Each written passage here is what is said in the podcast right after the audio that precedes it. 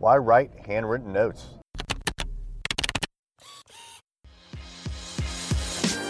Hey there, I'm Eric Olson. And I'm Kevin Daisy. Join us on our journey to building a $100 million company. Hey, what's happening? It's Eric J. Olson. Yeah, I'm a digital marketer, but I believe really strongly in handwritten notes. As a matter of fact, yesterday I had a kind of a break in my day and a few hours to spare, and it was really nice. And I spent it writing handwritten notes to previous guests of mine on the Managing Partners podcast. So you may be asking yourself, well, like, why even do that? What's the point? You're a digital marketer, Eric. It doesn't make any sense. And I get it. And that's really kind of the whole point. So the, the point is that most marketers, especially these days, most marketers are digital marketers, they are not going to do something like that. What they're going to do is they're going to run ads, they're going to send emails, they're going to spam, they're going to certainly social media, lots of DMs. Basically, they're going to do everything digital, and they're not going to do anything analog. There's a place in this world still for analog, believe it or not, right? And you may not want to admit it because you're a digital native, right?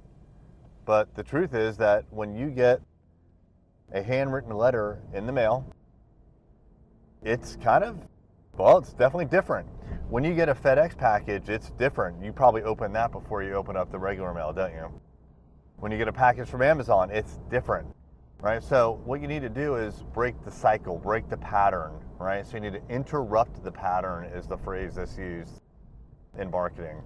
And the pattern that we have right now is, well, everything's digital. So yeah, I spent, it was time consuming. I'll be honest, it took about four hours probably. Mm, three to four hours of my day to write about 20 handwritten cards. It's actually such a pain that I, I put it off. So instead of writing, you know, one after every interview like I should, I delay. And when I delay, that means that I have to catch up at some point. So, uh, you know, another kind of lesson learned here is uh, you probably shouldn't delay like I did. And when you do delay, you're going to pay the consequences at some point. So you're going to get 20 of these cards you have to write, and it's freaking time consuming. As I told you, it took three or four hours to write these 20 because I had to get the addresses, I had to like remember who the person was, you know. So when you're confronted with something like that, 20 of these things, most people will just say, you know, screw it, and they'll delete the tasks. They won't. Even, they just won't do it. But if you go through the extra effort, you write the cards, they'll show up at some point. The person will be reminded of you right away. And then uh, maybe it'll jog their memory that, oh, yeah, I did want to get with Eric and I did want to get some digital marketing going, especially leading into 2022, which is right around the corner. So that's the intent. It's another touch point, just like the emails, just like the ads, just like everything else that you do, the newsletters. The more touch points, the better. Absolutely. And until someone says, I am definitely not buying from you ever,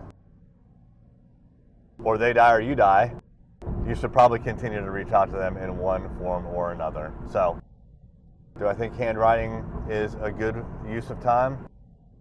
Yeah, I wish it was more efficient, but it is what it is. And I think that's what makes it special. So, if I were you, I would consider writing either letters or preferably cards, something shorter, but handwrite something to your clients.